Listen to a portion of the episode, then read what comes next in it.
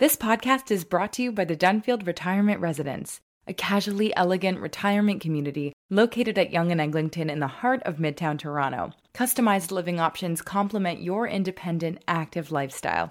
Learn more at thedunfield.com.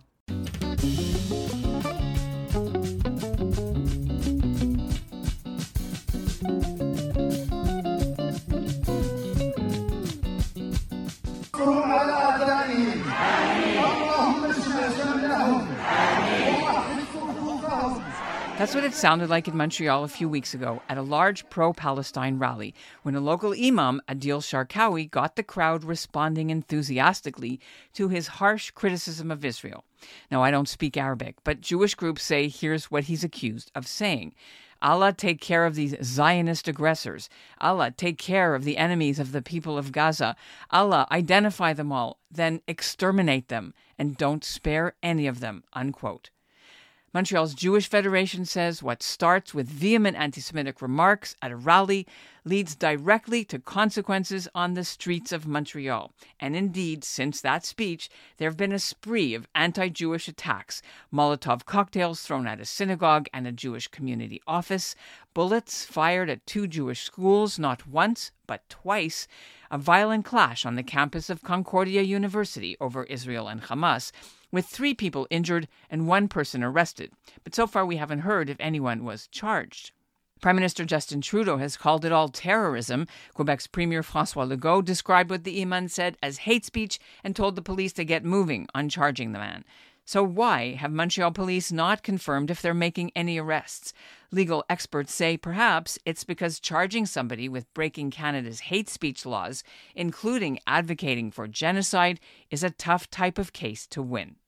And instead, the best hope might be what Calgary police did last week when they took the unprecedented step of charging a pro Palestinian organizer who chanted from the river to the sea at a rally with disturbing the peace. I'm Ellin Bessner, and this is what Jewish Canada sounds like for Monday, November the 13th, 2023. Welcome to the CJN Daily, a podcast of the Canadian Jewish News, sponsored by Metropia.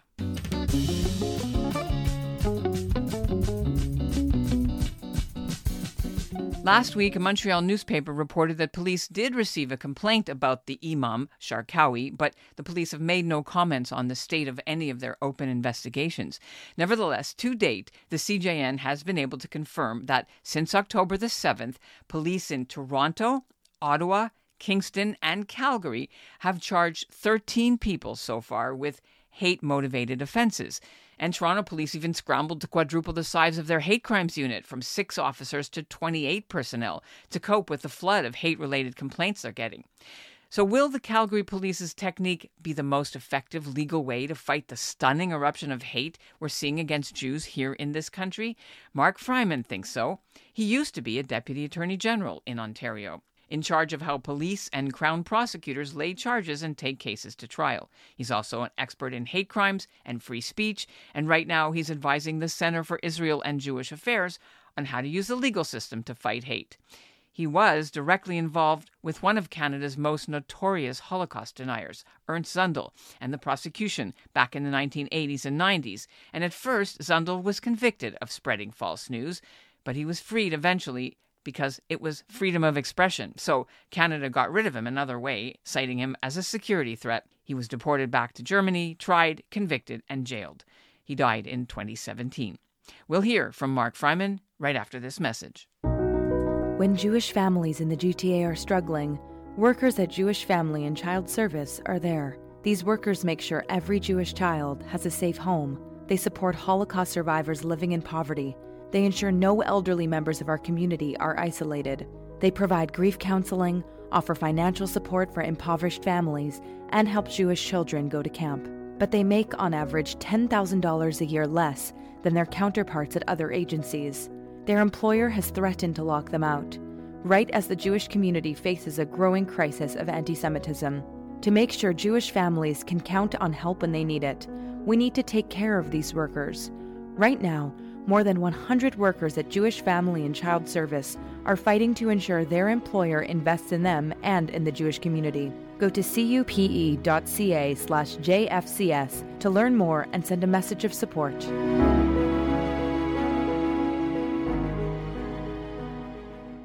And joining us now is Mark Freiman. Welcome to the CJN Daily. Nice to be here. Good to have you here as we try to unpack a little bit the wider ramifications of a series of charges that have been laid by Canadian police over the last week or two in relation and connection to the protests that have happened worldwide since the Israel Hamas war began October 7th. Let's start, if we can, with the Calgary case, because uh, just for our listeners, in case you weren't aware or you, you, missed our coverage, go to the cjn.ca and take a look at our story.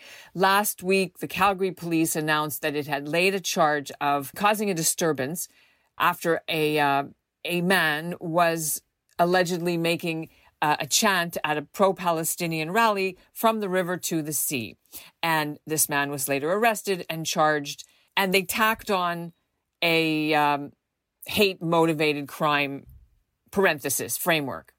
So, Mark, how significant is that? I think it's a very significant charge because I think it's probably the most intelligent way of dealing with demonstrators and demonstrations and putting them into a proper uh, hate motivated uh, context. Well, what does that mean? Can you tell me what that looks like the most effective way?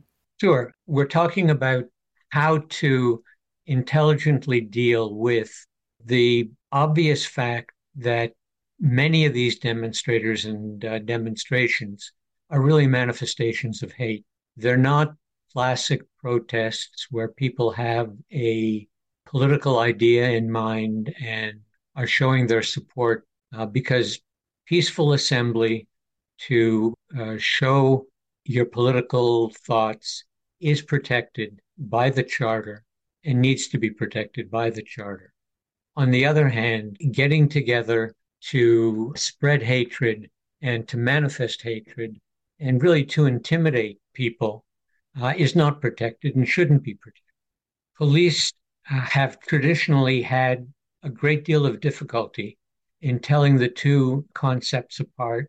And uh, they've also been traditionally confused by the fact that we have in the criminal code uh, separate provisions dealing with hate propaganda, section 319 sub 1 and sub 2, which deal with incitement to violence through the spreading of uh, hate propaganda and the willful promotion of hatred.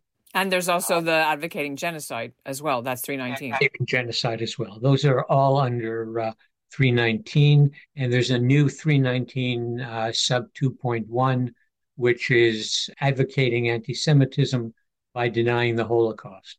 And people have been thinking about those provisions in the criminal code when you're dealing with leaders who uh, try to motivate crowds, get up in public places, or spread uh, anti Semitism or uh, hatred on the internet or in print. And there's a very high threshold for uh, bringing a charge under those provisions. What the Calgary police did, I think, is a much more intelligent way of dealing with demonstrations that uh, get out of hand and start manifesting hatred through chants and hateful chants. And that's to look at another provision or other provisions, but in this case, one particularly useful provision, which is creating a disturbance. And I have that in front of me.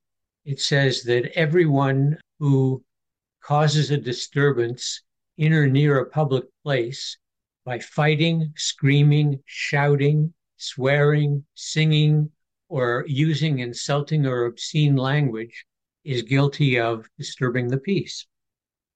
And that really uh, captures what happens at some of these demonstrations. The kicker on that is we have another section of the criminal code, section 718, uh, which is really a sentencing provision.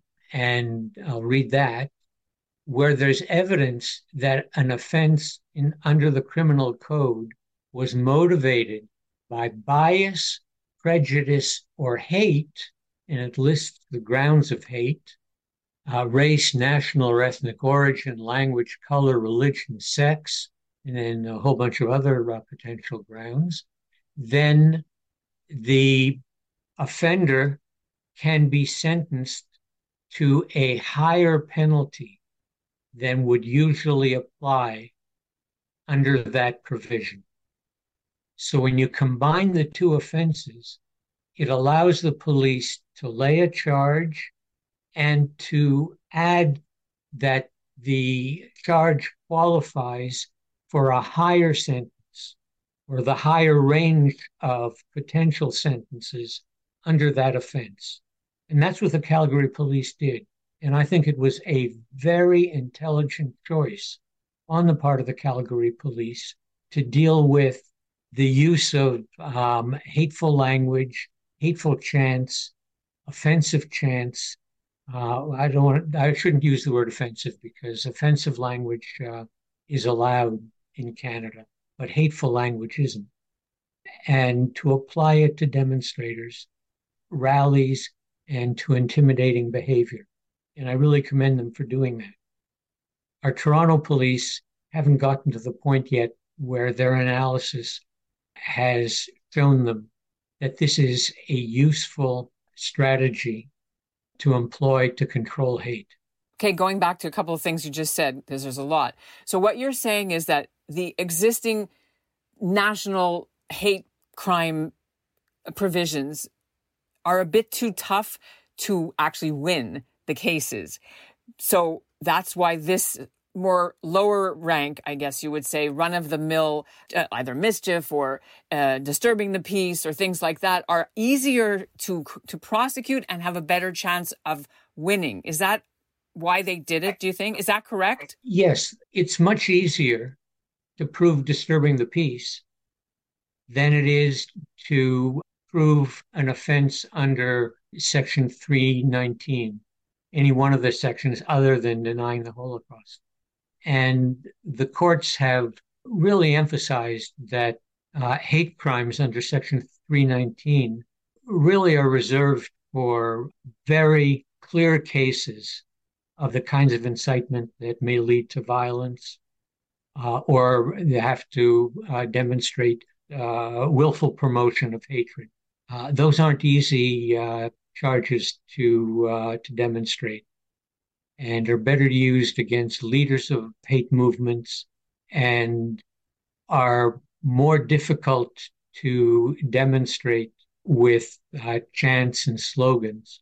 So we're talking if we talk about popular culture, you know, the story of Al Capone in the movie, how they called the Untouchables, right? They couldn't get him on being a member of the mafia or whatever. So they got him on tax evasion and that kind of thing. So tell me, in your previous experience, what kinds of decisions would like a minister, attorney general, and a crown have to agree to in order to put these hate motivated framework lenses on these crimes? Because there's 12 of them at least now, as we're speaking to date, across the country Ottawa, uh, Toronto, Calgary now, Kingston, where they're assault, uh, pepper spraying. I'm just talking about in general. What would they have had to do, a police force, in order to get the Crown to approve a charge of, let's say, assault, or as we talked about in Calgary, you know, disturbing the peace with the hate flavor on top of it? In considering any charge, not just a hate motivated charge, eh, the Crown manual requires the Crown to consider one,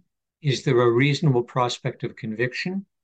And two, is it in the public interest? In every case, they have to talk to the Crown.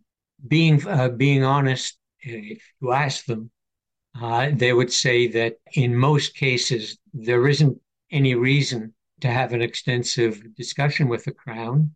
They have the evidence, and the Crown uh, will prosecute. They may feel that this is a sensitive issue and uh, that there may be community repercussions, but uh, the police uh, gather the evidence, and if there's evidence that a crime has been committed, they should uh, present the evidence to the Crown with a view to laying a charge. In these cases, you're mentioning, for example, willful promotion of hatred or Holocaust denial. Usually, uh, the penalty maximum is two years less a day. And the fine was $5,000 for the uh, disturbing the peace. Yes. I think it's the same for Holocaust denial, too. So it's just an easier win if they do win it's a much easier win, especially if you tack on the uh, hate motivation kicker, because uh, that pushes it up. Because usually, uh, disturbing the peace can be uh, disposed of. On a first offense, uh, the person might be released on their own recognizance with uh, conditional uh, sentence and no uh, no penalty at all. But if you have the uh, kicker that it's hate motivated, then the judge can uh, give a much more serious penalty.